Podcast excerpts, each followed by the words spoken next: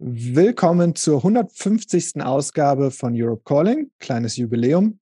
Und ganz besonders begrüße ich unsere beiden Gäste, die sich heute Zeit genommen haben. Ricarda Lang, Bundesvorsitzende von Bündnis 90 Die Grünen und Professor Niklas Höhne, Klimaforscher, Mitbegründer des New Climate Institutes und Professor an der Uni Wageningen in den Niederlanden. Mein Name ist Maximilian Fries und ich bin der Geschäftsführer von Europe Calling. Zu Beginn wie immer ganz kurze Technikhinweise. Ähm, bei Europe Calling könnt ihr immer eure Fragen stellen und die Fragen der anderen bewerten. Dazu nutzen wir dann heute wieder ein Slido. Den Link dazu seht ihr gleich im Chat. Dort stellt gerne eure Fragen und gebt den Fragen der anderen einen Like. Bitte beachtet, dass ich heute in Slido vier Räume für vier Themenbereiche eingerichtet habe, dass wir einfach ein bisschen sortieren können.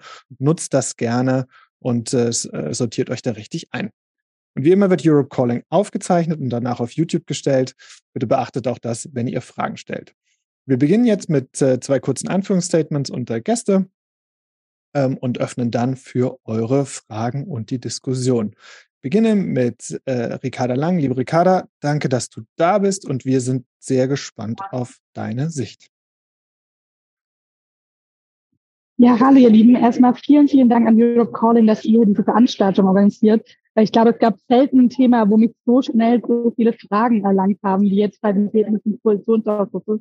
Und wo, glaube ich, ganz viele Menschen wissen wollen, was bedeutet es, was drinsteht, wie kam es dazu. Und da freue ich mich dass wir heute die Möglichkeit haben, ein bisschen hier drüber zu sprechen, auch mit Niklas gemeinsam.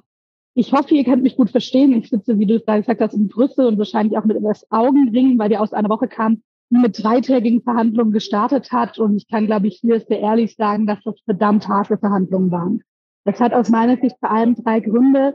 Das erste ist, dass in den letzten Monaten ziemlich viel in der Ampel ja, sich doch ein bisschen gegenseitig blockiert wurde, Dinge aneinander gehangen sind, Dinge nicht so ganz vorangekommen sind. Das gilt für viele Bereiche nicht. Wir haben, was die Krisenbewältigung angeht, unglaublich viel auf die Beine bekommen. Gasspeicher gefüllt, die Entlastungspakete auf den Weg gebracht hat, aber gerade in den letzten Wochen gab es doch diese Tendenz, das für das, das für das. Und für mich war das schon ein Koalitionsausschuss, wo es am Ende auch darum ging, die Handlungsfähigkeit dieser Regierung wieder auf den Weg zu bringen, da wieder was hinzubekommen. Das Zweite war, dass in den letzten Jahren sehr viel liegen geblieben ist, wenn wir auf Reformen und strukturelle Fragen schauen. Denn während das letzte Jahr, wie ich gerade gesagt habe, sehr, sehr stark durch Krisenbewältigung geprägt war, sind jetzt ja, wenn ich zum Beispiel an das Gebäude Energie in den Wärmesektor denke, wirklich die strukturellen Fragen dran, und da haben wir drittens natürlich auch Konflikte, die gesellschaftlich stattfinden, auszuhandeln. Also das ist ja nicht, was nur sozusagen in der Ampel diskutiert wird, sondern wo, glaube ich, auch gesellschaftlich gerade Klimaschutz verhandelt wird und auch sehr viel unmittelbarer verhandelt wird, als es vielleicht oft in den letzten Jahren der Fall ist, weil gerade bei Wärme etc. geht es dann wirklich auch um ja, das direkte Lebensumfeld der Menschen, auch beim Thema Verkehr ist das der Fall. Und der dritte Punkt, weil es durchaus so war, dass wir bei fast allen Klimaschutzfragen eigentlich eine 2 zu 1 Situation hatten, also da zwei gegen eins verhandelt haben, wenn es darum ging, wie weit will man gehen beim Klimaschutz, wie sehr, ich würde ja immer sagen, gar nicht unbedingt radikal, sondern wie realitätsentsprechend sind die Lösungen, sind die Maßnahmen. Und das sage ich jetzt nicht hier, um rumzuheulen oder sowas, sondern ich glaube, weil es einfach wichtig ist, das auch im Kopf zu haben, wenn man sich die Ergebnisse anschaut. Und weil das durchaus für mich schon für unser ganzes Land gesellschaftlich ein Problem ist, gar nicht so sehr für die Grünen, sondern ich glaube, wenn noch eine Vorstellung herrscht, und die gibt es leider viel zu oft, dass Klimaschutz vor allem die Aufgabe einer Partei ist, die Verantwortung einer Partei, dann werden wir schwer Lösungen finden, die der Realität gerecht werden. Denn dafür ist die Klimakrise, das hat der IPCC-Report gezeigt, Niklas wird bestimmt gleich nochmal Zahlen zeigen, die das sozusagen auf den Punkt bringen. Dafür ist die Klimakrise zu ernst. Das heißt, ich glaube, wir alle als Klima- und Umweltbewegte müssen uns auch überlegen, wie kriegen wir es noch besser hin, das als gemeinsame Verantwortung zu verankern. Was ist rausgekommen? Ich würde gerne drei positive Punkte nennen, weil schwierige, die ich aber auch gerne einordnen würde und dann ein bisschen nach vorne schauen, was kommt jetzt eigentlich als nächstes. Ich glaube, was wirklich ein Erfolg ist, was wir bekommen haben, ist, dass die Lkw-Maut ab dem nächsten Jahr einen CO2-Ausschlag bekommt von 200 Euro und vor allem, dass dieses Prinzip Straße finanziert Straße, was auch noch im Koalitionsvertrag verankert war, endlich durchbrochen wird und wir uns darauf geeinigt haben, dass 80 Prozent dieses CO2-Ausschlags in die Bahn fließen. Das sind fünf Milliarden pro Jahr. Das sind bis 2027 ungefähr 20 Milliarden. Das ist ein bisschen weniger als die Hälfte von einem großen Bahnpaket, zu dem wir uns auch committed haben, dass bis 2027 tatsächlich 45 Milliarden auch geschafft werden sollen. Da werden wir noch über andere Einnahmenmöglichkeiten reden müssen als die Lkw-Maut. Aber es ist schon mal ein großer Schritt, dass wir wirklich endlich die Bahn flächendeckend ausbauen pünktlicher machen, besser machen und damit auch zu einer tatsächlichen Alternative fürs Auto für noch mehr Menschen machen. Der zweite Punkt, das Thema Planungsbeschleunigung. Denn tatsächlich ist es ja so, dass Deutschland bisher viel zu langsam war. Wenn ich an den Ausbau der erneuerbaren Energien denke, wenn ich an die Schienennetze denke, wenn ich an die Stromnetze denke, die oft verhindert haben, dass die erneuerbaren Energien, die im Norden ausgebaut wurden, im Süden auch tatsächlich mitgenutzt werden können. Und dass wir hier endlich eine Entbürokratisierung haben, dass wir hier schneller vorankommen, ist, glaube ich, ein großer, großer Fortschritt. Und das Dritte ist, dass ich jetzt, und ihr habt vielleicht heute schon mit durchbekommen, jetzt ungefähr zwei Stunden vor uns im Webinar hier, ging nochmal die Meldung raus, jetzt, dass alle sich hinter den Gesetzentwurf von Robert Habeck versammelt haben für das Gebäudeenergiegesetz. Und das heißt, dass ab 2024 keine neuen Öl- und Gasheizungen mehr eingebaut werden, sondern mindestens 65 Prozent erneuerbare bei den Heizungen. Und das ist ehrlicherweise ein aus meiner Sicht kaum zu überschätzbarer Schritt, dass wir bei der Wärmewende endlich vorankommen. Denn Wärmewende wurde ganz lang im klimapolitischen Bereich als so ein bisschen stiefmütterliches Hobbythema gesehen und nicht von den Umweltverbänden, aber wenn ich an die politische Verantwortlichen denke, dass wir hier jetzt wirklich sagen, Klimaneutralität wird es nur mit dem Gebäudesektor gehen und da gehen wir auch wirklich mit ordnungsrechtlichen strukturellen Reformen ran. Das ist, glaube ich, ein großer und total wichtiger Schritt. Und wir haben uns darauf geeinigt, dass es sozial flankiert wird, also dass niemand da mit den Kosten alleine gelassen wird, gerade nicht die mit dem kleinen oder mit dem mittleren Einkommen die Punkte, zu denen ich, und ich habe viel Kritik bekommen in den letzten Tagen und ich kann es auch sehr gut nachvollziehen, ähm, weil ich glaube, auch ich und alle, die da von grüner Seite mit verhandelt haben, hätten natürlich gerne mehr gehabt. Auf drei Punkte, die am häufigsten bei mir eingekommen sind, will ich dabei auch nochmal eingehen. Es ist erstens das Thema Autobahn. Was ist da eigentlich passiert? Ich habe gerade gesagt, Planungsbeschleunigung.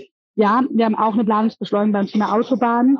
Das ist so, dass es 144 Teilprojekte sind, also nicht 144 Autobahnen, sondern Teilprojekte, die beschleunigt werden können, wenn die jeweiligen Länder zustimmen. Dabei ist vereinbart, dass es im Gesetzgebungsverfahren die Länder sich melden müssen und sagen, wir wollen diese Autobahn oder nicht. Das heißt, de facto wird jetzt bei all diesen Projekten nochmal vor Ort in den Ländern geschaut werden, was geht da, was geht da nicht, was macht vielleicht auch Sinn. Es sind auch ein paar Projekte dabei, die Sinn machen, was macht eben auch keinen Sinn. Das wird je nach Land natürlich unterschiedliche Auswirkungen haben. Ich würde jetzt mal ein bisschen prophezeien, dass in Bayern dass wahrscheinlich alles gebaut wird. Aber ich sehe auch ein paar Länder, wenn ich an Nordrhein-Westfalen denke oder Baden-Württemberg, wo sich das, glaube ich, die Landesverkehrsminister gerade auf die grüne Seite sehr genau anschauen werden und gucken, was macht da eben auch keinen Sinn. Und am Ende werden dann tatsächlich auch nur die Ausbauprojekte, es sind keine Neubauprojekte dabei, die von den Ländern explizit gewünscht sind, auch beschleunigt geplant und dann am Ende auch beschleunigt gebaut. Zweite, ich glaube, das war das Thema, das für mich am schwierigsten war zu verhandeln. Ich hatte auch das Gefühl, das Thema was die meisten von euch umgetrieben hat in der letzten Woche, das ist das Klimaschutzgesetz. Es gab heute ja nochmal Berichterstattung, da gab es einen ursprünglichen Vorschlag, der aus meiner Sicht sehr weitgehend war, also komplett verzichtet hätte auf Sektorziele und auch auf Ressortverantwortung. Und da konnten wir aber beides wieder rein verhandeln. In Zukunft wird es so sein. Es soll weiterhin jährliche Sektorziele geben, an denen sich die Sektoren messen lassen müssen und auch ein jährliches Monitoring, wo man sieht, werden die erreicht oder werden die nicht erreicht. Was sich verändert, ist die Frage, wann wird ein Klimaschutz-Sofortprogramm ausgelöst? Da soll in Zukunft nur noch alle zwei Jahre, das heißt, hier gibt es einen Kompromiss mit der Mehrjährigkeit geschaut werden und es soll in Zukunft auf die Projektion geschaut werden. Das ist tatsächlich ein Teil, auch wenn ich mir insgesamt schwer getan habe mit der Reform beim Klimaschutzgesetz, den ich sinnvoll finde, also auf die Projektion zu gehen, weil wir ja zum Beispiel auch Jahre haben, wie dieses Jahr jetzt gerade, wo wir unsere Klimaziele erreichen als Bundesregierung. Was aber neben sehr guter Arbeit im Wirtschaftsministerium, Umweltministerium, Landwirtschaftsministerium auch darauf zurückzuführen ist, dass es diesen Angriffskrieg gab in der Ukraine und dass es eine Energiekrise gab. Und in dem Sinne ähm, finde ich es sinnvoll zu schauen, okay, nicht, was ist einfach in diesem Jahr vielleicht auch zufällig passiert, sondern reichen die Maßnahmen in der Projektion nach vorne aus. Und es wird so sein, dass in Zukunft, wenn die, Klima die Regierung als Ganzes ihre Klimaziele einhält, dann einzelne Sektoren kein Klimaschutzsofortprogramm machen müssen, auch wenn sie ihre nicht einhalten, sofern andere es kompensieren können. Das heißt, in dieser Situation können sich die Sektoren gegenseitig helfen. Das die Voraussetzung dafür ist aber, wie gesagt, dass die Regierung als Ganzes ihre Klimaziele einhält. Ich will jetzt mal ein bisschen prophetisch sagen, das wird in der Produktion wahrscheinlich nicht arg oft der Fall sein innerhalb der nächsten Jahre. Denn wir haben gerade keinen Sektor, der dem Maße überperformt, dass er eigentlich das, was im Verkehr als riesengroße Lücke bleibt, aufholen könnte. Wenn die Regierung als Ganzes ihre Klimaziele nicht einhält, dann wird es weiterhin ein Klimaschutzsofortprogramm geben, wie jetzt alle zwei Jahre nur. Und dann müssen auch die Sektoren, die zur Zielverfehlung beigetragen haben, die dafür verantwortlich sind, dann auch liefern und Maßnahmen machen. Das heißt, das Ressort-Prinzip und die Sektorziele bleiben im Grundsatz erhalten, auch wenn das ein schwieriger Kompromiss war. Das will ich hier gar nicht schon reden. Und der letzte Punkt, den ich vielleicht noch einordnen würde, das ist der ganze Naturschutzbereich. Das sind viele Fortschritte drin, ein Flächengesetz, eine Prüfung zur Ausweitung der Vorrangsflächen. Was jetzt gerade sehr viel debattiert wird, ist die Frage, was ist eigentlich mit den Ausgleichsflächen? Es wird auch in Zukunft keine Befreiung davon geben, Ausgleichsflächen schaffen zu müssen. Was sich verändert, ist, dass nicht der einzelne Investor die direkte beschaffen muss, sondern dass er tatsächlich Geld zahlen kann. Eine Agentur, diese Agentur hat aber die Aufgabe und hoffentlich in Zukunft auch ein erweitertes Vorkaufsrecht, diese Flächen dann zu kaufen. Das wurde in Schleswig-Holstein in der Vergangenheit auch schon so gemacht und hat dort tatsächlich auch gut funktioniert, wurde auch von vielen Umweltverbänden somit als Vorschlag eingebracht und ist, glaube ich, an der Stelle tatsächlich eine Möglichkeit, auch größere Flächen zu kaufen, zum Beispiel große Moorgebiete etc. Und so ähm, tatsächlich den Naturschutz hier voranzukommen. Ich glaube, den Naturschutz auch mit dem Stakeholder-Prozess, der jetzt bei Steffi Lemke im Umweltministerium liegen wird, da ist ähm, einiges jetzt drin insgesamt kann ich sagen, ich muss sagen, für mich war diese Woche, ich glaube, so viele Klimabewegte und insgesamt auch Umweltbewegte, eine emotionale Achterbahnfahrt. Ähm, nicht nur, weil natürlich solche Verhandlungen anstrengend sind, sondern natürlich ich mir an vielen Stellen sehr viel mehr gewünscht habe. Ich glaube, wir dürfen trotzdem nicht außer Blick verlieren, was in dieser Woche auch passiert ist. Das Gebäudeenergiegesetz ist jetzt durchs Kabinett gegangen. Das heißt, hier gibt es jetzt wirklich einen gemeinsamen Vorschlag, wie wir den Sektor klimaneutral bekommen. In der EU passiert gerade auch ganz viel dazu.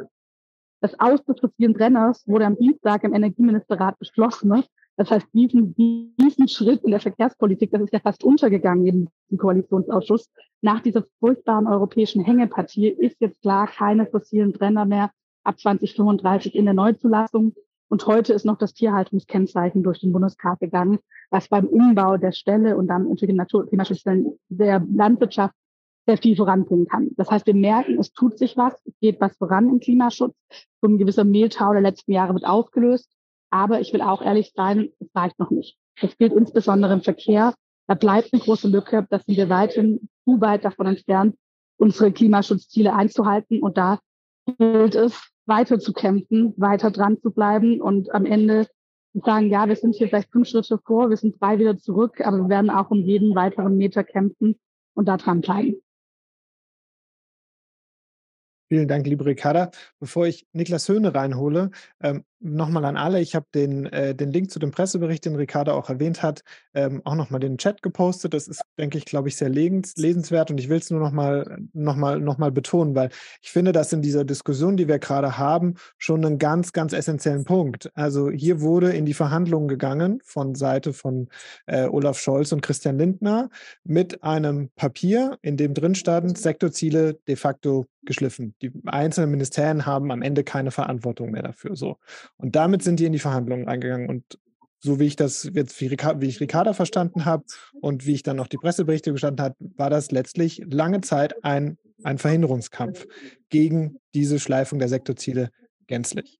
Und ich finde, das muss man als Kontext, ob man da jetzt grün nah ist oder nicht, ob man das gut findet oder nicht, denke ich, muss man als Kontext wissen, dass es hier dieses 2 zu 1 Verhältnis in den vielen Bereichen gab. Und ich bin gespannt, dass wir gleich in die einzelnen Bereiche gehen und uns genauer anschauen. Aber ich denke, um den politischen Rahmen nochmal zu setzen, ist, ist das, was, was hier passiert ist. Und das lasse ich mir jetzt nicht verkneifen. Ich finde, eine Partei, die mit Klimakanzler plakatiert, und dann mit so einer Beschlussvorlage in einen Koalitionsausschuss geht, kann sich jeder selber die Frage stellen, ob das wirklich so ernsthaft war mit dem Klimakanzler. So, das ist mein eigener Kommentar. Jetzt gebe ich weiter äh, an Niklas Höhne.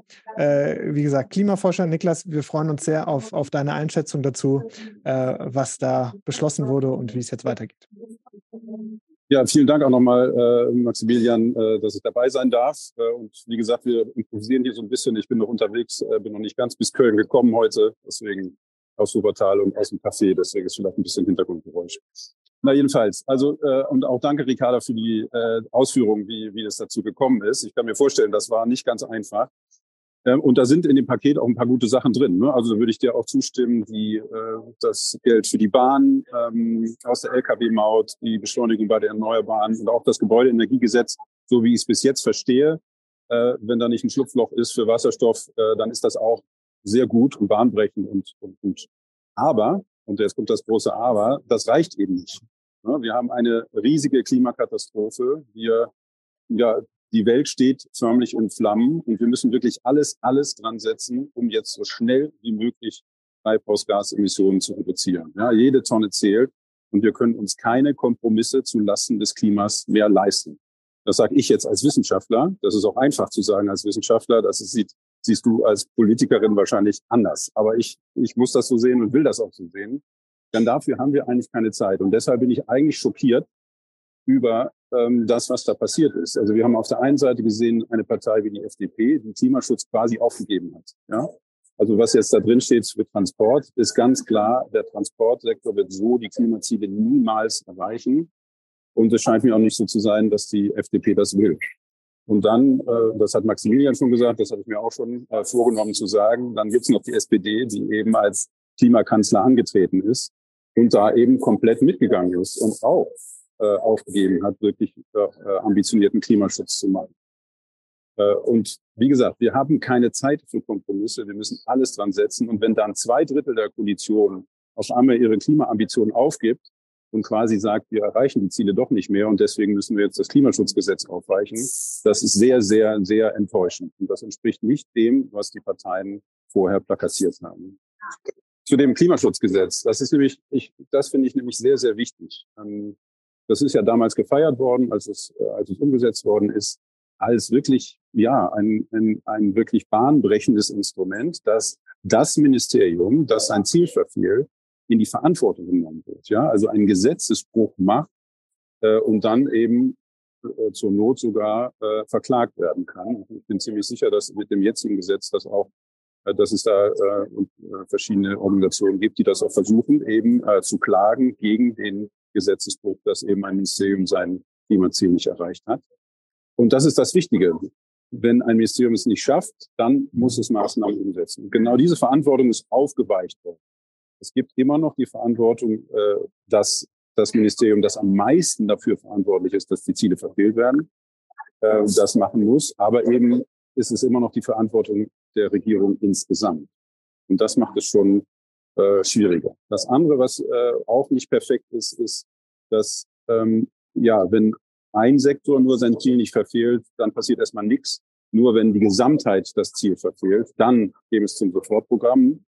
Äh, und auch das reicht dann. Das ist nämlich, das zeigt so ein bisschen, dass nicht ganz verstanden worden ist, dass wirklich es allerhöchste Eisenbahn ist, dass alle Sektoren reduzieren müssen. Man kann sich jetzt nicht mehr auf den anderen Sektor verlassen, äh, um äh, das aufzuholen, sondern alle Sektoren müssen ja auf Null kommen irgendwie. Und wenn ein Sektor ein bisschen hinterherhinkt, wie der Transportsektor jetzt, ähm, dann kann man sich eben nicht darauf verlassen, dass andere das aufholen. Insbesondere, wenn der Transportsektor wenig macht, dann muss er hinterher sehr, sehr viel schneller reduzieren, um tatsächlich noch auf Null zu kommen bis 2045. Und das geht dann irgendwann nicht mehr. Ne? Also wenn man das zu lange rausschiebt, dann geht es nicht mehr und dann wird es sehr, sehr, sehr teuer. Deswegen ist, ist sehr, sehr wichtig, dass die ähm, einzelnen Sektoren eben äh, sich äh, anstrengen und etwas tun.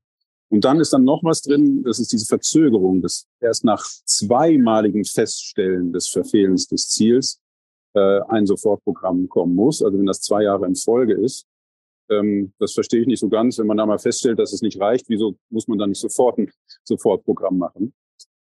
Ähm, das ist all das. Also ich glaube aber, was man dazu auch sagen muss, dass es ja schon in den im Sondierungspapier stand, also ganz am Anfang der Koalitionsverhandlungen stand schon drin, dass diese Sektorziele im Prinzip aufgegeben werden sollen. Und wenn man sich denkt, was da hätte passieren können, nämlich dass sie komplett weg sind, dann ist die, der jetzige Kompromiss äh, schon sehr viel besser als das Worst-Case-Szenario.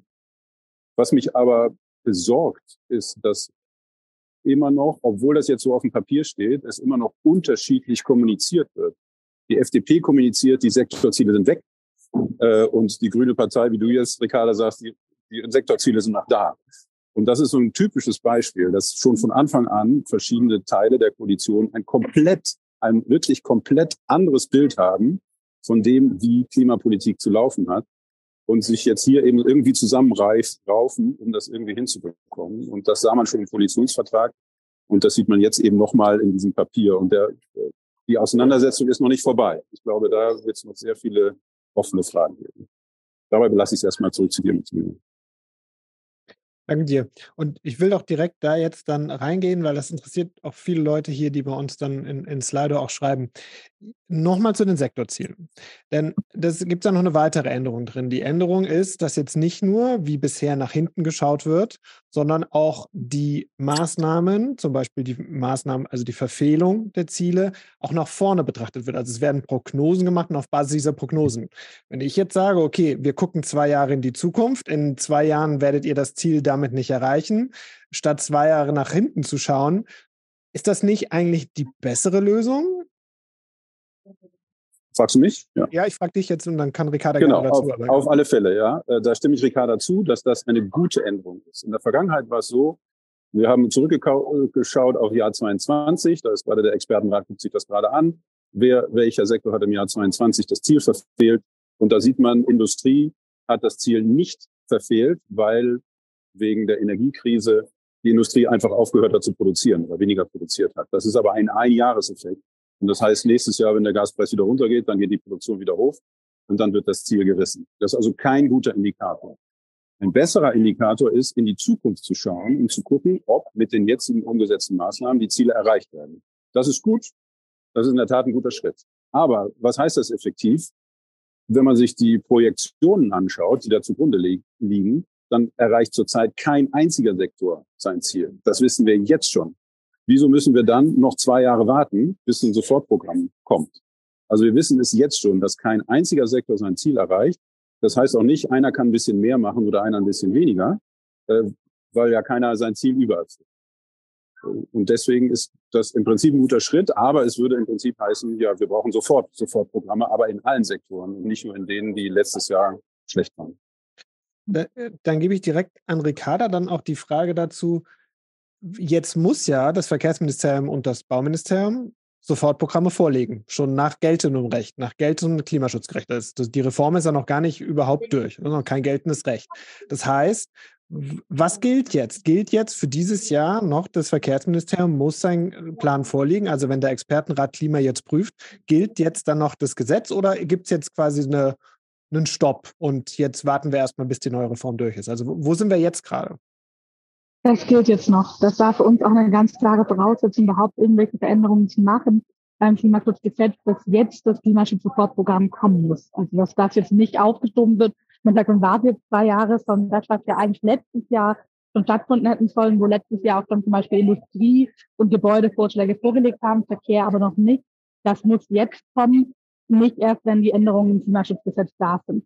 Man muss da ganz ehrlich sein, das, was im Papier steht, habe ich ja schon gesagt, beim Verkehr wird noch nicht reichen, um da die Klimalücke aufzufüllen. Das heißt, da müssen wir auch sozusagen wirklich weiter Druck machen, was dann am Ende da im Programm drin steht. Ich glaube, Niklas hat einen wichtigen Punkt angesprochen. Tatsächlich ist nicht absehbar, auch nicht die nächsten Jahre, dass irgendein Sektor so viel überperformen wird, dass er andere ausgleichen kann, als wenn eine Produktion auf eine positive Linie kommt. Dementsprechend ist diese Änderung auf die letzten Jahre, nächsten Jahre gedacht, wird sie nicht so viel verändern im Sinne, dass du immer ein Singerreformprogramm brauchen wirst, außer, das hast du angesprochen, die Mehrjährigkeit, also dass man sozusagen jetzt nur alle zwei Jahre macht, das ist natürlich einmal eine Konzession, die man gemacht hat. Aber in diesen zwei Jahren, das will ich nochmal klar sagen, wird es ziemlich wahrscheinlich mal die nächsten zehn Jahre nicht passieren, dass man am Ende kein Klimaschutzreformprogramm macht, weil der Sektor, der den Verkehrssektor ausgleichen sollte, müsste noch erfunden werden. Mir fällt jetzt im Moment keiner ein und ich sehe auch keinen, wo es darauf zugeht. Ich finde die Projektion tatsächlich auch eine Verbesserung, was dann in der Ausarbeitung des Gesetzes finde ich dabei ein ganz wichtiger Punkt ist, ist, dass die Projektion sich auf bereits beschlossene Maßnahmen bezieht. Also was nicht geht, ist, dass ich sozusagen Maßnahmenkatalog vorlege, wo ich mal zehn Punkte aufschreibe, die man vielleicht mal machen könnte. Dann wird es geprüft, dann sagt man, ah ja, super, damit erreicht ihr eure Klimaziele. Und dann ist erstmal Stillschweigen und Stille und Stillstand. Und es muss schon klar sein, das muss, die Projektion muss auf Basis von, von der Regierung oder vom Parlament beschlossenen Maßnahmen erfolgen. Und also was ich eins noch dazu sagen wollte, es ist ja eigentlich ein, ein unglaublicher Vorgang. Ne? Also man, wir können ja jetzt schon absehen, dass ein Ministerium seine Klimaziele reißen wird. Ja, mit voller Absicht, so wie es aussieht. Und dann, äh, und aber nach geltendem Gesetz geht das eben nicht. Und die Lösung ist dann nicht mehr zu machen für Klimaschutz, sondern die Lösung ist dann, genau dieses Gesetz auszuhebeln. Und das kann meiner Meinung nach, das, das verstehe ich einfach nicht. Wie kann sowas sein? Wie kann man sowas machen in so einer brenzlichen Situation, wo wir eine Klimakrise haben, in die wir reinrasen und wo wir diesen Rückstand dann einfach nicht mehr aufholen können. Also das ist für mich komplett äh, unverständlich, äh, dass man das genauso macht. Und äh, ich kann mir vorstellen, dass ihr von der Grünen Partei jetzt versucht habt, dagegen zu halten. Aber wenn das 2 zu 1 ist, und das ist ja nicht nur die FDP, das schien ja auch die SPD zu sein, die das sagt, und das ist für mich quasi, sie haben aufgegeben, ihre Klimaziele noch erreichen zu wollen. Und das kann eigentlich nicht sein. Mal aus Transparenz, wir haben auch die Partei. Vielleicht dazu nochmal. Ja, wir, ich will nur kurz sagen, wir haben die SPD auch gefragt, ob ja. sie nicht heute Abend kommen möchte. Äh, ging leider nicht. Also wir haben, wir haben gefragt. Wir hätten, wir hätten gerne von dort auch noch was gehört, äh, von den Mitverhandlerinnen. Und äh, äh uns war halt wichtig, dass jemand da wirklich dabei gewesen ist. Deswegen, äh, deswegen mhm. insbesondere auch Ricarda. Wir haben die anderen oder die SPD haben wir auch gefragt. Ähm, und äh, Ricarda, bevor du reingehst, vielleicht noch eine Ergänzung. Das Klimaschutzgesetz, verabschiedet von der Großen Koalition, ist ja auch nicht auf dem 1,5 Grad Pfad, oder Niklas? Nein, leider nicht. Also selbst wenn wir die Klimaschutzziele erreichen würden, äh, ist das nicht 1,5 Grad kompatibel. Und das ist auch was, ähm, was in der Wissenschaft ganz klar ist. Also ich habe keine Studie gesehen, die gesagt hat, dass das, der Zielpfad nach Klimaschutzgesetz tatsächlich 1,5 Grad kompatibel ist. Und aber obwohl alle Parteien ähm, 1,5 Grad wirklich einhalten wollen. Und was man eigentlich machen müsste, wäre ja das Restbudget sich angucken und das irgendwie verteilen und dann schauen, wie viel bleibt für Deutschland noch übrig nach einem Verteilungsschlüssel. Das ist eben nicht gemacht worden. Und wenn man das täte, dann müsste Deutschland noch sehr viel schneller Emissionen reduzieren, äh, als es jetzt schon, äh, als es das Ziel ist. Also das ist, ja, ist aus meiner Sicht sehr enttäuschend. Und deswegen, weil auf der einen Seite wird gesagt, Klimaschutz ist das Allerwichtigste und 1,5 Grad und Paris ist das Wichtigste und wir stehen alle dazu. Aber auf der anderen Seite wird es eben nicht gemacht. Und das äh, kann ich inzwischen, der ich das 20 Jahre lang mache und sehe, dass zu wenig passiert und zu viel gesagt wird, es passiert was, aber es passiert doch nichts, kann ich eigentlich nicht mehr aushalten. Äh, das andere Argument manchmal noch für Aufweichen der Sektorziele ist, dass es effizienter wäre. Es wäre effizienter, wenn der eine Sektor ein bisschen schneller ist als der andere. Das ist aber Quatsch, ehrlich gesagt, denn wir müssen alle Sektoren reduzieren so schnell wie möglich auf Null. Es ist eben ineffizient, wenn einer wartet, äh, weil das kann der eine Sektor dann eben nicht mehr aufholen. Das geht. Danke dir, Ricarda. Also beim Effizienzargument würde ich zustimmen. Ich glaube, das ist wirklich auch wert, dass oft das Verständnis dafür, was die Klimaneutralität bedeutet, dass es eben nicht heißt, wir werden einen ganz kleinen Teil von negativen Emissionen haben, äh, mit natürlichen Senken und sowas, aber das heißt erstmal, alle müssen auf Null kommen. Und dass da eben diese Denke von man schiebt ein bisschen was rüber, das funktioniert bei dem Klimareduktionsgrad, aber das funktioniert eben nicht bei Klimaneutralität. Ich glaube, das ist da der zentrale Punkt. Vielleicht noch einen inhaltlichen, weil Niklas auch das Thema Klage angesprochen hat. Ich kann auch vorstellen, viele Leute mit im Zuhören, die vielleicht auch immer wieder davon ähm, Gebrauch gemacht haben. Es wird auch in Zukunft möglich sein, zu klagen gegen die gesamte Bundesregierung. Das ist tatsächlich die Verschiebung, die an dieser Stelle stattfindet. Also die Klagemöglichkeit bleibt da, der Gesetzesbruch bleibt da, wenn man sich nicht an die Klimaziele hält. Aber es wird sozusagen dann die gesamte Regierung verklagt mit weiterhin nur ein Sektor. Und vielleicht noch mal ein bisschen ein, zwei allgemeinere Punkte, weil Niklas du ja auch so ein bisschen angesprochen hast. Ich, ich kann das nicht nachvollziehen, so ein Unglauben und das kann doch eigentlich irgendwie nicht sein, wenn klar ist, wir haben IPCC, wir haben sozusagen die Zahl aus dem Über, wir haben ja all die Informationen, die wir brauchen, um zu verstehen, wie schlimm die Lage ist. Wir haben eigentlich kein Erkenntnisproblem mehr. Und das ist natürlich schon was, wo ich ehrlich gesagt immer so einen krassen inneren Zwiespalt fühle, weil aus einer reinen klimapolitischen Sicht, würde ich total zustimmen, kann man eigentlich keine Kompromisse mehr machen. Weil keine Kompromisse, die man macht, einen auf den 1,5 Grad Pfad bringt, sondern jeder Kompromiss, der man macht, bringt einen weiter weg und eigentlich kann kein Kompromiss mehr ausweichen mit Blick auf den Klimaschutz. Und auf der anderen Seite, und das war einfach nicht schon noch meine Erfahrung jetzt auf diese Verhandlungstage, weiß ich, wenn wir nicht sitzen würden und keinen Kompromiss machen würde, dann würde gar nichts passieren dann wäre noch mal viel, viel weniger im Verkehr passiert und dann wäre das Klimaschutzgesetz jetzt wirklich geschreddert worden. Dann wären die Sektorziele weggefallen. Und das ist natürlich auch das Spannungsfeld, in dem wir uns da immer befinden als Grüne. Ich sage hier nicht, um von irgendwie Kritik wegzuducken oder sowas. Ich kann das verstehen, dass auch Leute dafür kritisieren. Aber ich habe immer das Wissen, wenn wir nicht dort wären, dann würde nichts passieren. Jeden Schritt, den man beim Klimaschutz hat, mussten wir als Grüne erkämpfen. Und zwar das, was jetzt gerade in der Regierung möglich war. Und vielleicht noch ein zweiter Punkt zu diesem Effizienzargument, was ja auch häufig und was nicht nur in der Regierung, sondern auch zum Beispiel mit Opposition diskutiert und so, was auch dagegen gestellt wird, zu sagen, dass man im Sektor konkrete Ziele gibt, die dann eingehalten werden müssen, könnte man ja auch alles über den ETS machen, also alles über eine CO2-Bepreisung. Und ich finde, da muss man einmal sagen, die Leute, die das ernsthaft vorschlagen, die müssten dann auch wirklich sagen, wie teuer es wird. Also die müssten dann auch wirklich nachvollziehen können, da würden wir über gigantische Preissprünge reden. Und was eben nicht geht, ist auf der einen Seite zu sagen, wir machen es effizient über den IPS und auf der anderen Seite einen Tankrabatt vorzuschlagen. Weil das dann tatsächlich auch heißt, über, über diesen Preisen zu leben. Und ich würde immer immer sagen, mit Sektorzielen zu arbeiten, mit klaren Regeln und mit ökonomischen Anreizen ist deutlich sozialer, weil ich das dann auch sozial ausgestalten kann, als nur auf den Preis zu setzen. Und oft ist das Preisargument eben auch eins, das eher zur Abwehr von Ordnungsrecht genutzt wird, aber auch niemand dann zu Ende buchstabiert, was es wirklich bedeuten würde. Hm ich finde jetzt zwei Punkte, die hier auch in den, den Fragen kommen. Ich, ich, lese mal die, die Top-Frage aus diesem Bereich Sektorziele mal, mal, mal vor und, und ergänze dann selber mhm. noch was. Es geht aber sehr viel in die gleiche Richtung. Ähm, hat jetzt hier keinen Namen angegeben, aber ich nenne, nenne sie mal Heike. Mit diesen Beschlüssen wurde eine rote Linie überschritten. Wenn sich viele linke, grünen Abgeordnete vom Kanzler verraten gefühlt haben, sind sie dann in Anführungsstrichen, sind sie dann auch bereit, sich diesen Beschlüssen zu verweigern bei der Änderung des Klimaschutzgesetzes und damit die Ampelkoalition Position zu riskieren. Das geht ja ein bisschen in das, was Ricarda gesagt hat. Auch wir haben jetzt ja noch einen parlamentarischen Weg zu gehen. Da ist ja jetzt noch kein, äh, noch, noch jedenfalls bei den Klimaschutzgesetzreformen ist ja noch kein Gesetzestext da etc. Jetzt haben wir aber ja schon gleichzeitig, was Niklas gesagt hat, diesen unterschiedlichen Spin. Also ihr sagt als Grüne, ja, Sektorziele sind noch da, FDP sagt, Sektorziele sind weg. So, die Frage ist jetzt, in der, im Bundestag, wenn es jetzt in die Verhandlungen geht, was gilt denn jetzt? Gilt denn jetzt der Text oder gilt der Spin? Ricardo. Also ich kann für mich und ich glaube für alle beteiligten auch der Bundestagsfraktion sagen, für uns ist klar, die Sektorziele und die Ressortverantwortung müssen im Grundsatz bleiben. Das haben wir so verhandelt, deshalb haben wir die Gesetze reingehandelt und das wird auch für uns die Leitlinie sein in diesen ganzen Gesetzesverhandlungen. Was nicht geht, da will ich ehrlich sein, weil die Frage mit gezielt hat, einfach zu sagen, nee, wie du schlägst aus dem Koalitionsausschuss, das machen wir jetzt nicht. Also wir gehen da gar nicht dran und wir blockieren das, weil dann hätten wir keine Arbeitsgrundlage mehr in der Regierung. Das würde ja bedeuten, dass gleichermaßen die FDP oder die SPD sagen könnten, die wollen Energiegesetz, nee, machen wir jetzt doch nicht, geben wir unsere Hand nicht dafür im Bundestag. Das heißt, dann wäre sozusagen einfach keine Arbeitsgrundlage, keine arbeitsfähige Regierung mehr da. Das heißt, das, was drinsteht, das werden wir auch umsetzen, aber wir werden dabei mit größten Argusaugen darauf achten, dass genau diese Prinzipien, die ich gerade beschrieben habe, auch erhalten bleiben. Und die Frage ist so ein bisschen von roter Linie und ne, was heißt uns eine Regierung und sowas. Ich würde einfach alle immer bitten, sich ein bisschen die Alternativen in den Kopf zu rufen. Also was wäre gerade die Alternative, wenn wir sagen würden, wir gehen raus, wir machen nicht mehr mit. Das wäre nicht, dass es dann plötzlich Klimaschutz an allen Stellen gäbe, sondern es wäre eine große Koalition, das wäre eine Jamaika-Koalition.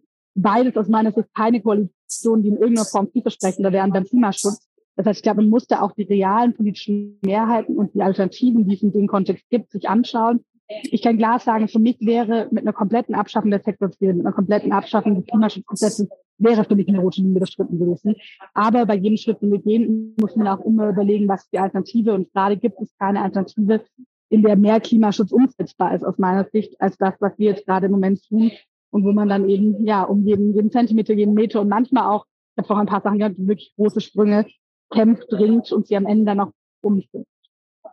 Aber Ricarda, was, was macht das mit einem? Weil vieles, vieles davon, was da jetzt diskutiert wurde beim Koalitionsausschuss. Das wurde schon im Koalitionsausschuss davor, das wurde schon in den Koalitionsverhandlungen diskutiert.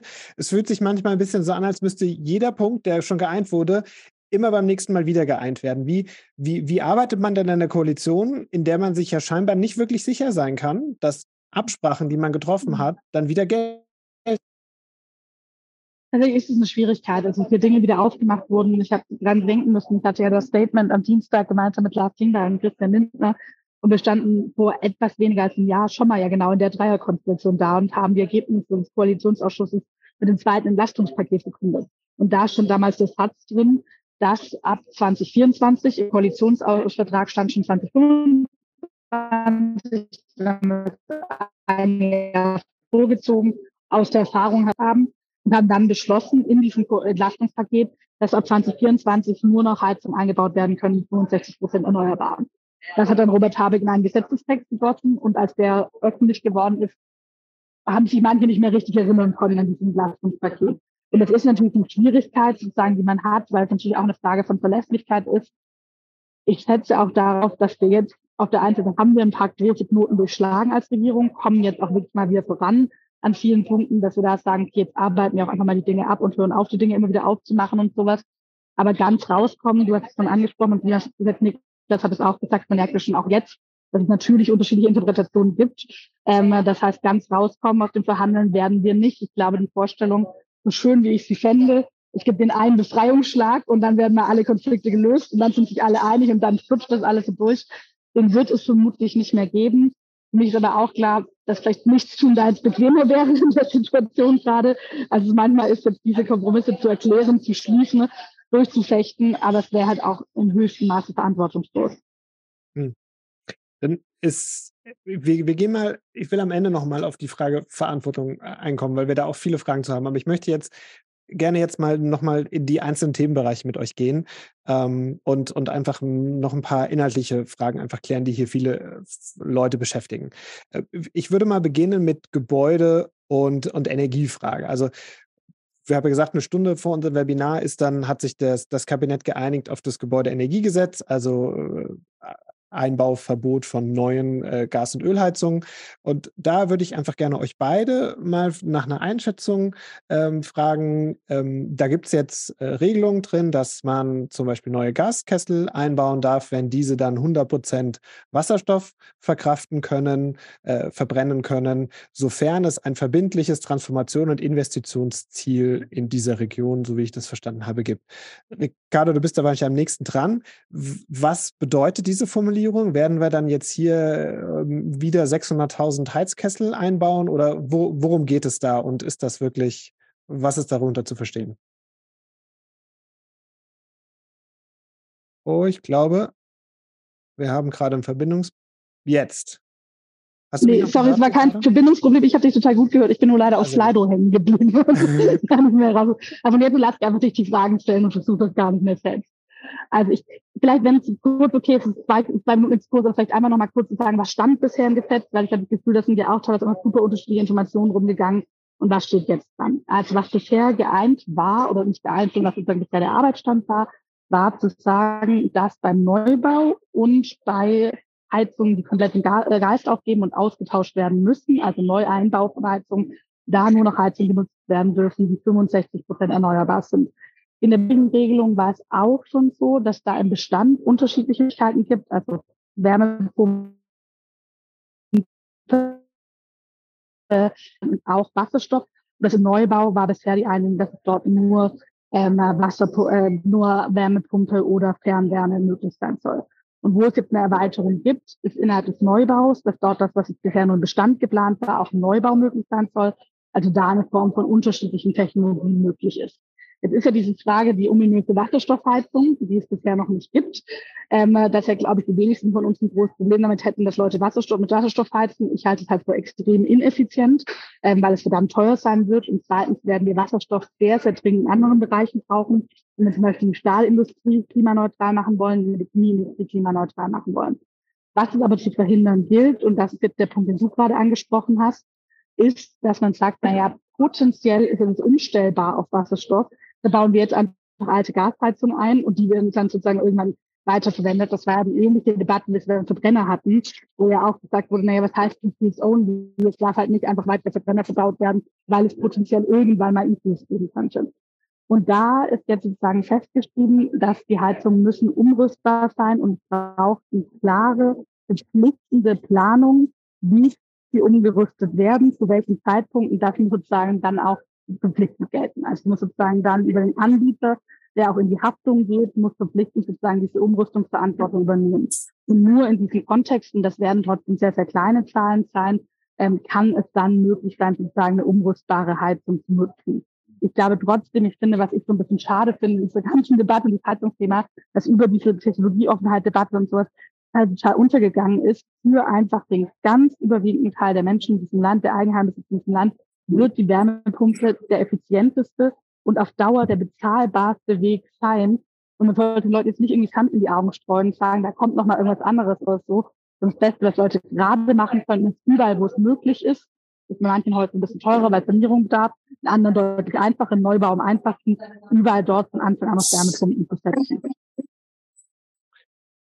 Danke dir. Dann Niklas, gerne vielleicht dazu deine Einschätzung Und vielleicht kannst du auch. Nee, mach erst mal. Und ich gucke nochmal die Fragen durch, bitte.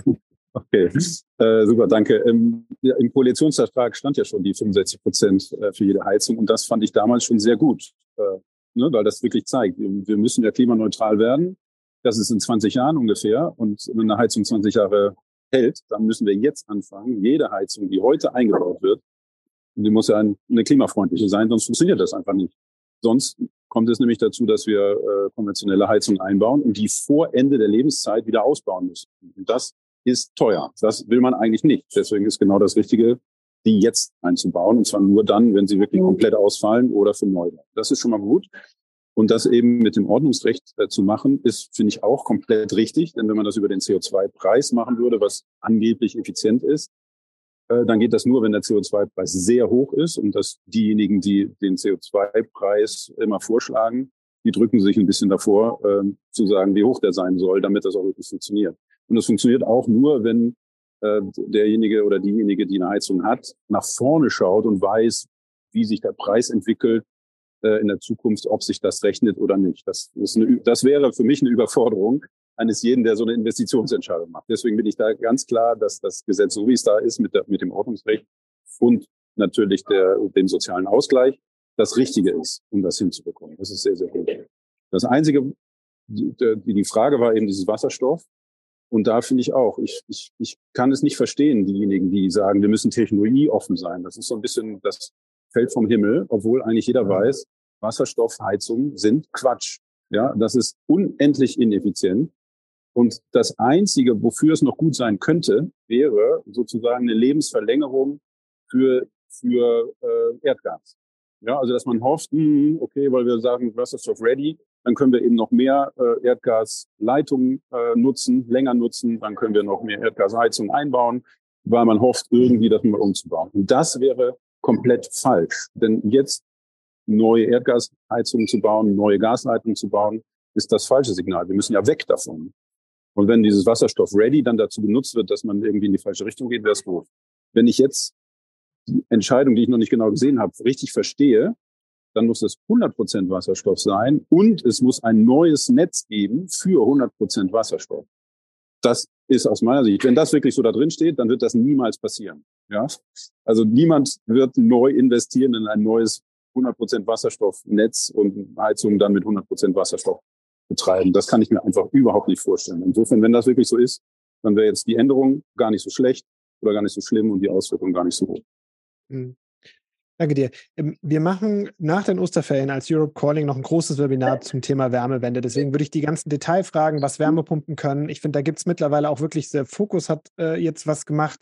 Jetzt nicht unbedingt die, die, die linksliberale äh, ähm, irgendwie äh, äh Outlet äh, hat auch 20 Mythen äh, zu Wärmepumpen. Ich finde, da kann man jetzt schon, kann man jetzt schon ganz, ganz viel sich auch anschauen. Deswegen diese ganzen Wärmethemen lasse ich, lasse ich jetzt mal beiseite. Aber was da kommt und was sich dann auch in den anderen Bereichen ja dann durchzieht, ist das Thema soziale Verträglichkeit. Also wir kriegen ja jetzt schon 40, 40 Prozent, äh, gibt es ja auf den Einbau einer Werbepumpe. Ähm, Österreich macht es ja so, Leonore Gewessler hatten wir vor anderthalb Jahren im Webinar, die hat dann da von den Plänen erzählt, dass dann je nach Einkommen teilweise 100 Prozent des Heizungsaustausches ähm, möglich sind, so vom Staat finanziert. Frage an Ricarda, wenn ihr jetzt, in, ihr seid jetzt noch in der Diskussion, ist das auch etwas, also sehen wir da auch, äh, auch Bewegungen in Richtung, in Richtung wirklich fast einer staatlichen äh, Vollfinanzierung? Ähm, die, die erste Frage und äh, zur sozialen Verträglichkeit und, und dann vielleicht die Frage, die uns irgendwie alle so ein bisschen beschäftigt, wo bleibt denn eigentlich das Klimageld? Weil darüber habt ihr mhm. auch nicht gesprochen. Genau, also ja, einfach, ich würde zum Punkt von Niklas und Sophie noch zwei ganz kurze Punkte sagen, weil ich einmal bei diesen Technologieoffen, ich finde das auch so ganz spannend, weil erstmal würde ja eher so sagen, Technologieoffen super. Was ich mal nicht verstehe, dass unter diesem Label eigentlich effiziente und super nutzbare Technologien eher zurückgedrängt werden ne? und gleichzeitig andere, die noch gar nicht da sind, zum Halsbringer gemacht werden. Also das, was effizient und einfach machbar ist. Das wird blockiert, während das, was noch nicht da ist, im Halsbringer gemacht wird. Das hat für mich eigentlich gar nichts mit Technologieoffenheit zu tun. Ich würde sagen, Werbepumpen erneuerbare Energien, das sind Technologien. Das sind alles Technologien, die jetzt da sind und die wir eigentlich nutzen sollten. Auch das ist eine Frage von sinnvollen Technologieumgang. Und vielleicht auch noch zu diesem Preisthema, weil ich dir sehr zustimmen würde. Ich finde, man muss ja auch sehen, ne, neben der Frage, wie hoch wäre das und wie sozial gerecht wäre das, das, die Preisargumente nach dort besonders viel sind, wo Leute dauerhaft immer wieder Entscheidungen treffen. Also wenn zum Beispiel Bahntickets günstiger werden, dann kaufen wir heute ein Bahnticket. Das ist super. Aber gerade da, wo ich da langfristige Investitionsentscheidungen treffe, also wo ich jetzt investiere in eine Heizung, die ich im Zweifel 30 Jahre habe, was bedeutet es denn, wenn ich jetzt bei 2026 mir eine Gasheizung einbauen würde, weil die noch billiger ist als eine Wärmepumpe? Zehn Jahre später stehe ich mit unbezahlbarer Gasrechnung da. 25 Jahre später oder nur 20 Jahre später muss mir klimaneutral sein. Das muss ich die ausbauen, obwohl die eigentlich noch weiter genutzt werden würde. Das in dem Moment wird gern vom Preisargument tatsächlich eher zum Straflenkung, also zu einer Strafwirkung, als dass es noch eine tatsächliche Lenkungswirkung hat. Und das finde ich nicht arg gerecht und würde jetzt zustimmen, wie vorstellen, dass wirklich Leute, die jetzt einfach eine Heizung einbauen wollen, sich dann tief in den ETS einarbeiten und sich überlegen, wie könnte der sich unter welchen Vorbedingungen in den nächsten 15 Jahren entwickeln und wo stehe ich dann in 15 Jahren mit meiner Heizung. Das finde ich wirklich, da wird dem Individuum echt was aufgebrummt, was nicht mehr wirklich zumutbar ist. Zu der Frage der sozialen Flankierung. Wir sind da noch in Verhandlungen. Das heißt, ich kann da sozusagen nicht sagen, was gerade geeint ist. Ich kann ein bisschen sagen, was meine Vorstellungen wären, was ich sinnvoll fände. Wir haben geeint, dass es soziale Sanktionen geben wird und da gibt es auch das ganz klare Commitment. Dann auch geeint, dass das Geld davon aus dem Klima- und Transformationsfonds kommen soll. Was ich am sinnvollsten wäre, wäre, als man so einen Freischritt macht, dass man sagt, bei Mieterinnen und äh, Mietern wird die Umlagefähigkeit der Investitionen begrenzt, also dass nicht die gesamte, der gesamte Preis der Wärmepumpe dann auf die Miete umgelegt wird, weil wir eh merken, dass viele Leute gerade Probleme haben, ihre Miete zu bezahlen. Und dann bei Eigenheimbesitzerinnen oder Vermieterinnen, dass man da schaut, die mit einem mittleren und kleinen Einkommen dass die wirklich eine soziale Flankierung bekommen. Die sollten dann auch sehr hoch ausgestattet sein. Robert Habeck hat dann angekündigt, dass sein Ziel ist, dass jemand mit einem kleinen Einkommen für eine Wärmepumpe nicht mehr zahlt als eine Gasheizung. Das würde dann in die Richtung gehen von dem, was du beschrieben hast, Maximilian. Und bei den Leuten, die mehr Geld haben, die dann auch wirklich eine Investition ist, die getätigt wird, dass man da über Kreditbedingungen und steuerliche Abschreibbarkeit geht. Dass man sozusagen es denen auch leichter macht, und Möglichkeiten schafft. Die 40 Prozent gibt es ja jetzt schon, aber dass es schon eine soziale Staffelung gibt, für wen mehr und für wen weniger unterstützt wird. Und das Thema Klimageld, auch das war ja Teil unseres zweiten Belastungspakets, beziehungsweise schon Teil des Koalitionsvertrags. Eigentlich auch einen, wo ich finde, da kommen eigentlich alle Koalitionspartner zusammen und finde ich eine gute Idee. Es soll jetzt in diesem Jahr der Finanzierungsmechanismus beschlossen werden.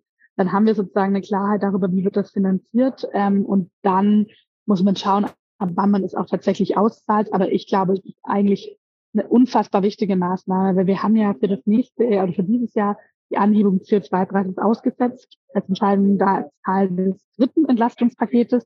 Das fand ich damals auch vertretbar, weil A, die Lenkungswirkung durch die Preise der fossilen eh da war und B, das Geld ersetzt wurde aus dem Haushalt, was dann vor allem im Verkehr gegangen ist. Also auch hier wiederum Schiene. Aber dauerhaft wird der CO2-Preis aus meiner nur steigen können. Und auch ich fände es sozial nur sinnvoll, wenn das Klimageld da ist, also wenn das dann auch wieder zurückgezahlt wird an die Menschen. Sonst kommt es tatsächlich zu sozialen Verwerfungen. Und ich glaube, es ist unfassbar wichtig, diesen Punkt von jeder Stelle der Klimapolitik immer mitzudenken, weil ich doch sehr häufig erlebt habe in Debatten in den letzten Tagen, wie ja soziale Gerechtigkeit oder auch Menschen mit wenig Geld ein bisschen vorgeschoben werden beim Klimaschutz. Also wie plötzlich das Herz für die arme Rentnerin entdeckt wird, wenn es dann um die Gasheizung geht und es für arme Familien entdeckt wird. Oft von den Leuten, die jetzt nicht unbedingt hinter der Kindergrundsicherung oder einem gerechteren Mietrecht oder sowas stehen. Und da müssen die aber, glaube ich, die, die sich für Klimaschutz müssen es deshalb von Anfang an mitdenken, weil es gibt eben die Alternative, soziales Nutzen und Angst zu machen vor Klimaschutz, aber es gibt eben auch die Alternative, und das muss dann unsere sein, von Anfang an Klimaschutz sozial zu gestalten und damit eigentlich eher ein Sicherheitsversprechen zu stärken und das dann ja Sicherheit in doppelter Hinsicht, soziale Sicherheit, aber eben Sicherheit auch für die nächsten 10, 20, 30 Jahre. Da will ich nochmal kurz nachfragen, weil du gesagt hast, die, die, Finanzierung vom Klimageld wird dieses Jahr wahrscheinlich geklärt. Robert Habeck hat im Januar, da haben wir ihn dieselbe, habe ich ihm exakt dieselbe Frage gestellt und er hat gesagt, er hat dann eher gesagt, dass das BMF, also das Bundesministerium für Finanzen, noch nicht genau weiß, wie man das eigentlich auszahlen sollte. Also nehme ich deine Aussage, dass der Auszahlungsmechanismus jetzt geklärt ist? Nee, das soll jetzt dieses Jahr beschlossen werden. Ah, also das, Auszahlung, okay, meinst, okay. Genau. Und die Finanzierung geht ja über den CO2-Preis. Also das ist ja sozusagen, das Finanzierungsmittel ist ja der CO2-Preis, aber der Auszahlmechanismus, eigentlich sollte ja schon bis Dezember stehen. Ähm, das dauert jetzt gerade ein bisschen länger, aber da gibt es jetzt Signale, dass das dieses Jahr ein Auszahlmechanismus nicht festgelegt werden soll. Okay. Das ist doch spannend. Wir haben jetzt noch zehn Minuten. Ähm, ich würde gerne noch eine Frage aus dem Verkehr machen und noch mindestens eine Frage aus dem Thema äh, Planungsbeschleunigung und Naturschutz, weil das auch viele umtreibt. Nehmen wir jetzt mal die Top-Frage hier von Kai Rabe von Kühlewein zum Thema Verkehr. Warum gibt es Planungsbeschleunigung für Autobahnprojekte, aber nicht für Bahnstrecken? Zum Beispiel Neubaustrecke Hamburg-Hannover oder Hannover-Bielefeld. Ricarda, ich glaube, das ist am besten für dich. Ja, also da ich die Fernbeziehung in Hannover habe, freue ich mich auch über jede Beschleunigung der Fernstrecke in Hannover. Gibt. Das ist, glaube ich, auch ein bisschen untergegangen, das muss man sagen, in der Kommentierung dieses Papiers, weil sozusagen natürlich ein Konfliktpunkt, das kann ich auch nachvollziehen, das ist natürlich für die Medien sind die Punkte, über die wir gestritten haben, oft die interessantesten.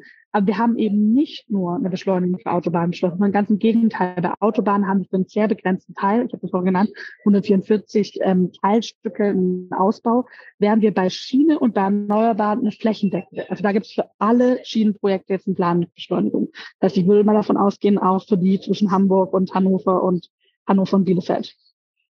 Mhm. Gut, dann muss ich hier, lass mich noch einmal kurz gucken.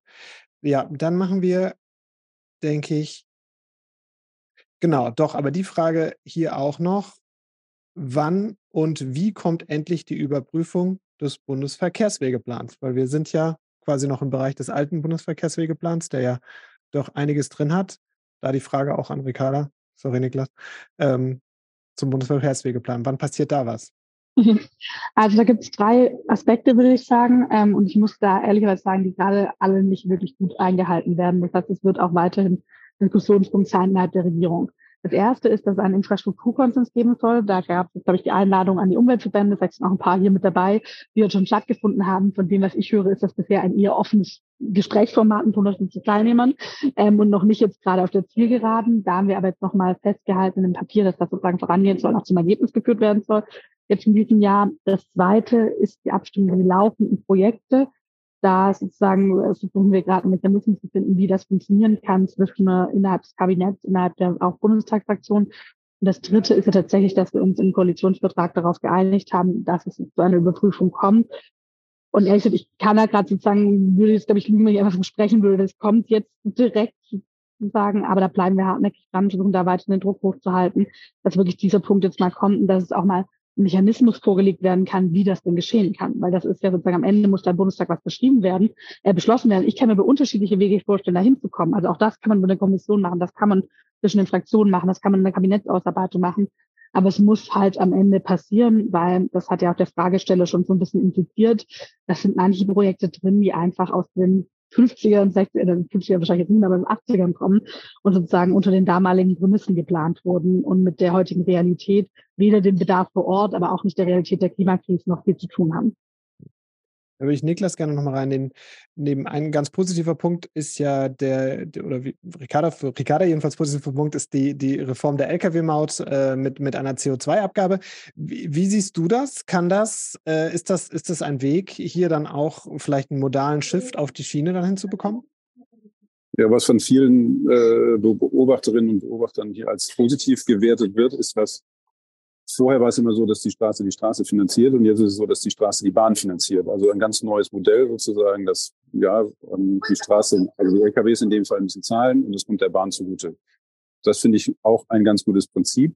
Äh, wichtig ist natürlich, dass das, dass es auch schnell vorangeht. Ne? Und das ist halt, finde ich, den Wermutstropfen bei bei äh, dem Kompromiss, dass eben da die 144 äh, Autobahnprojekte drin sind und jede Ressource, die da reingeht, geht eben nicht äh, in die Bahn sozusagen. Äh, und das ist natürlich äh, schlecht. Aber grundsätzlich, dass eben die Lkw-Maut dafür genommen wird, dass in die Bahn ausgebaut wird, das ist grundsätzlich gut. Ja, und das ist auch neu und das ist auch äh, sehr gut. Danke dir. Dann gehen wir jetzt zum Abschluss noch in das Thema Naturschutz rein. Da hat Ricarda ja auch schon ein bisschen am Anfang erklärt, dass das auch in Schleswig-Holstein ähnlich gemacht wird, dass dann nicht um direkt dann an der Autobahn zum Beispiel Ausgleichsflächen stattfinden, sondern dann auch in größeren Zusammenhängen geplant wird. Hier sagt der NABU zum Beispiel in seiner Analyse auch und Lennart Quirin, der stellt hier die Topfrage bei uns im Slido, fragt das auch, wie wird sichergestellt, dass für die Ausgleichsflächen tatsächlich auch Fläche zur Verfügung steht? Und der NABU würde das quasi ergänzen mit, wie kann man denn sicher gehen, dass das Geld da gezahlt wird, dann auch wirklich in, in, in wirklich zum Beispiel größere Nationalparks oder was auch immer, also in größere Ausgleichsflächen reingeht. Habt ihr da schon über einen Mechanismus geredet? Also nicht im Detail, aber tatsächlich, ich hätte es ja vorhin schon gesagt, ich eigentlich das wirklich einen klugen Schritt finde, zu sagen, es wird eher vergrößert durch so eine Agentur, also nicht der einzelne Windradbauer muss sozusagen dann direkt da im gleichen irgendwie Gebiet was finden, sondern kann wirklich sagen, große Flächen werden angekauft, aber das Zelt natürlich hängt genau davon ab, wie die Agentur aufgestellt ist. Also hat sie wirklich auch Zugriff auf Flächen und da wird immer drei Punkte stehen. Das eine ist, dass der Prinzip, dass es ein Flächengesetz geben soll, was sozusagen hier auch mehr Möglichkeiten des ja, naturschutzrechtlichen Zugriffs auf Flächen. Das zweite ist, dass das Vorkaufsrecht für den Naturschutz ausgeweitet werden soll. Das wäre wirklich, glaube ich, ein großer, großer Schritt, weil das natürlich dazu führen würde, dass auch die Agentur sehr viel leichter an Flächen kommt. Und das Dritte ist, dass es jetzt angesiedelt an das DMV dann auch tatsächlich mit den Stakeholdern, also auch mit den Umweltverbänden, einen Prozess geben soll, wo das, was du jetzt gleich ob die Details davon schon geklärt haben, und dass sie am Ende nicht einfach nur auf Geld sitzen bleibt, weil klar, ein Euro auf dem Bankkonto hilft keiner Biodiversität, sondern dass das Geld dann wirklich für bessere Naturschutz, bessere Flächennutzung gebraucht wird. Aber das sehe ich auf jeden Fall großes Potenzial, dass da auch die Anknüpfungspunkte, um das zu schaffen, tatsächlich in diesem Papier mit drinstecken. Danke dir. Jetzt haben wir noch drei Minuten. Ähm, ich würde jetzt Niklas noch die Möglichkeit geben, äh, quasi ein kleines Abschlussstatement zu machen und dann gebe ich das auch noch Ricarda mit, mit einer kleinen Frage noch dazu. Niklas.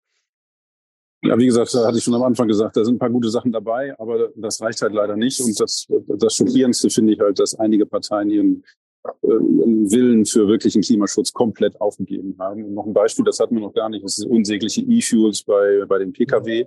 Das steht jetzt in dem Paket auch drin, dass die Kraft, äh, Kraftstoffsteuer, auch das Dienstwagenbesteuerung und auch die Kfz-Steuer von E-Fuels ähnlich der äh, Elektromobilität gemacht werden soll. Und das finde ich auch vollkommen daneben, muss ich sagen.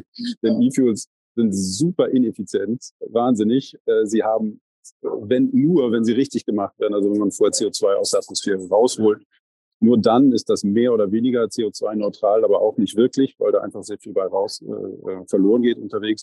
Und die ganzen Nicht-CO2-Emissionen, also Stickstoff und so weiter, die gibt's ja weiterhin und die sind ja auch problematisch. Insofern das gleich zu besteuern wie ein äh, Elektroauto, äh, finde ich nicht korrekt, aber auch das steht da drin und das ähm, scheint ja. die FDP da auch durchgesetzt zu haben. Ja, also ist noch viel zu tun. Danke dir. Ricarda, dir ist auch noch die Möglichkeit für, für quasi ein, ein letztes Wort. Und, und eine, eine Frage will ich da mitgeben, die, die auch ganz viel jetzt im Slido auch kam bezüglich der Kommunikation. Also wir haben ja heute das gesehen, was, was in der Zeit dann auch kam, wo das ein bisschen deutlicher wurde, wie die Verhandlungen auch vorher gelaufen sind und wie in die Verhandlungen reingegangen sein wird. Und viele Leute aus der Bewegung und aus der Partei sagen ja, hey, ihr Lieben, wir können das ja verstehen und wir haben ja irgendwie heute auch irgendwie gemerkt, so, es gibt halt Verhandlungsdruck, zwei gegen eins, ist halt einfach alles schwierig, so. Aber viele Leute fragen sich dann, wenn dann der Deal da ist, und das war bei Lützerath ja auch schon ein bisschen so, da wird dann sehr, sehr ich würde fast sagen, jubilierend und sehr positiv, das Positive nach vorne gestellt. Also ja, wir haben einen Kompromiss und auch Robert hat gesagt, das ist ja hier ein guter Fortschritt für den Klimaschutz und, und so. Und, und, und viele in den Verbänden sagen, seid doch ein bisschen ehrlicher und sagt, passt auf, das war eine, am Anfang, das war eine 2-1-Situation, die sind damit reingegangen, wir konnten es nur noch verhindern, wir haben ein echtes Problem. Also ziehst du dir den Schuh an, dass es manchmal zu zu, zu jubilieren, zu, zu fröhlich ist, sollte man nicht viel stärker sagen, wir hatten hier keine andere Chance, als das Schlimmste noch zu verhindern? Wäre das nicht die Message gewesen, die ihr am mhm. Dienstag hättet rausgeben sollen? Ich würde es mir in diesem Fall tatsächlich nicht anziehen, denn wenn ich zum Beispiel daran denke, ich habe das erste Interview, das ich am Dienstagabend gegeben habe, in die Tagesthemen und so, damit habe ich gesagt, das reicht nicht beim Klimaschutz. Das ist ganz klar und da werden wir sozusagen auch weiter kämpfen. Das heißt, für mich war eigentlich immer klar, auf der einen Seite, das reicht nicht, ist aber das, was wir in dieser Koalition hinbekommen können. Und es gibt aber auch tatsächlich diese Fortschritte, weil das würde ich auch sagen, einfach nur schlimm zu verhindern. Wenn ich mir zum Beispiel der LKW-Markt anschaue, ist es eben auch nicht. Von manchen Dingen, vom Klimaschutzgesetz war es das, in manchen Dingen gibt es Fortschritte. Und ich finde, da ist einmal eine Ehrlichkeit in der Kommunikation wichtig. Durchaus auch das zu benennen, was gut gelaufen ist, aber klar zu sagen, wo es nicht reicht. Und wir haben das vorher, du hast gesagt, das Thema Verantwortung wirst du mitnehmen. Ich glaube, das ist einmal eine kommunikative Aufgabe, natürlich auch diese Ehrlichkeit zu haben. Und es ist ja auch eine Frage von Verantwortung. Ich finde Verantwortung eben in doppelter Hinsicht. Auf der einen Seite jetzt alles rauszuholen, was in dieser Regierung machbar ist und auf der anderen Seite eben auch für politische Mehrheiten zu kämpfen, die mehr ermöglichen. Weil es als Partei auch meinungsbildende Kraft und niemand, der nur in dem agiert, was gerade Mehrheiten da ist, sondern immer auch dafür kämpft, dass die Mehrheiten sich irgendwann verschieben. Und das ist mir nochmal so klar geworden, auch mit diesem Koalitionsausschuss, wie verdammt wichtig diese Aufgabe eben auch der Grünen neben der Regierungsarbeit bleibt und ist. Danke. Das war, glaube ich, auch noch ein sehr treffendes Schlusswort. Ich danke euch beiden, dass ihr euch die Zeit genommen habt. Ihr, wir beide, wer das am Anfang nicht mitbekommen hat, äh, am Reisen. Deswegen entschuldigt bitte auch ein bisschen, dass das Audio manchmal ein bisschen gehakt hat. So ist das manchmal. Wenn wir das, wenn ich das morgen als Podcast online stelle, dann mache ich ein bisschen das, das Audio noch besser. Dann versteht man es, glaube ich, auch noch besser. Alles gut. Ähm, super, dass ihr euch die Zeit genommen habt. Äh, kommt gut weiter auf euren Reisen. Vielen Dank. Auch Dank an alle. Es waren über 1500 Leute hier hier und auf YouTube ähm, werden sicher noch viele Leute angucken, hat viele Leute interessiert und wieder hunderte von Fragen. Sorry, dass wir nicht durch alle Fragen durchgekommen sind, aber ich glaube, dass das Allerzentralste konnten wir heute Abend klären und ein bisschen transparenter machen. Dann habt eine schöne Osterzeit. Äh, nächstes Europe Calling wird sein im April, einmal zum Atomausstieg und einmal zur Wärmewende. Bleibt uns gewogen, ihr werdet informiert und habt einen schönen Abend. Tschüss. Vielen, vielen danke, Dank auch. Danke auch. Tschüss. Tschüss.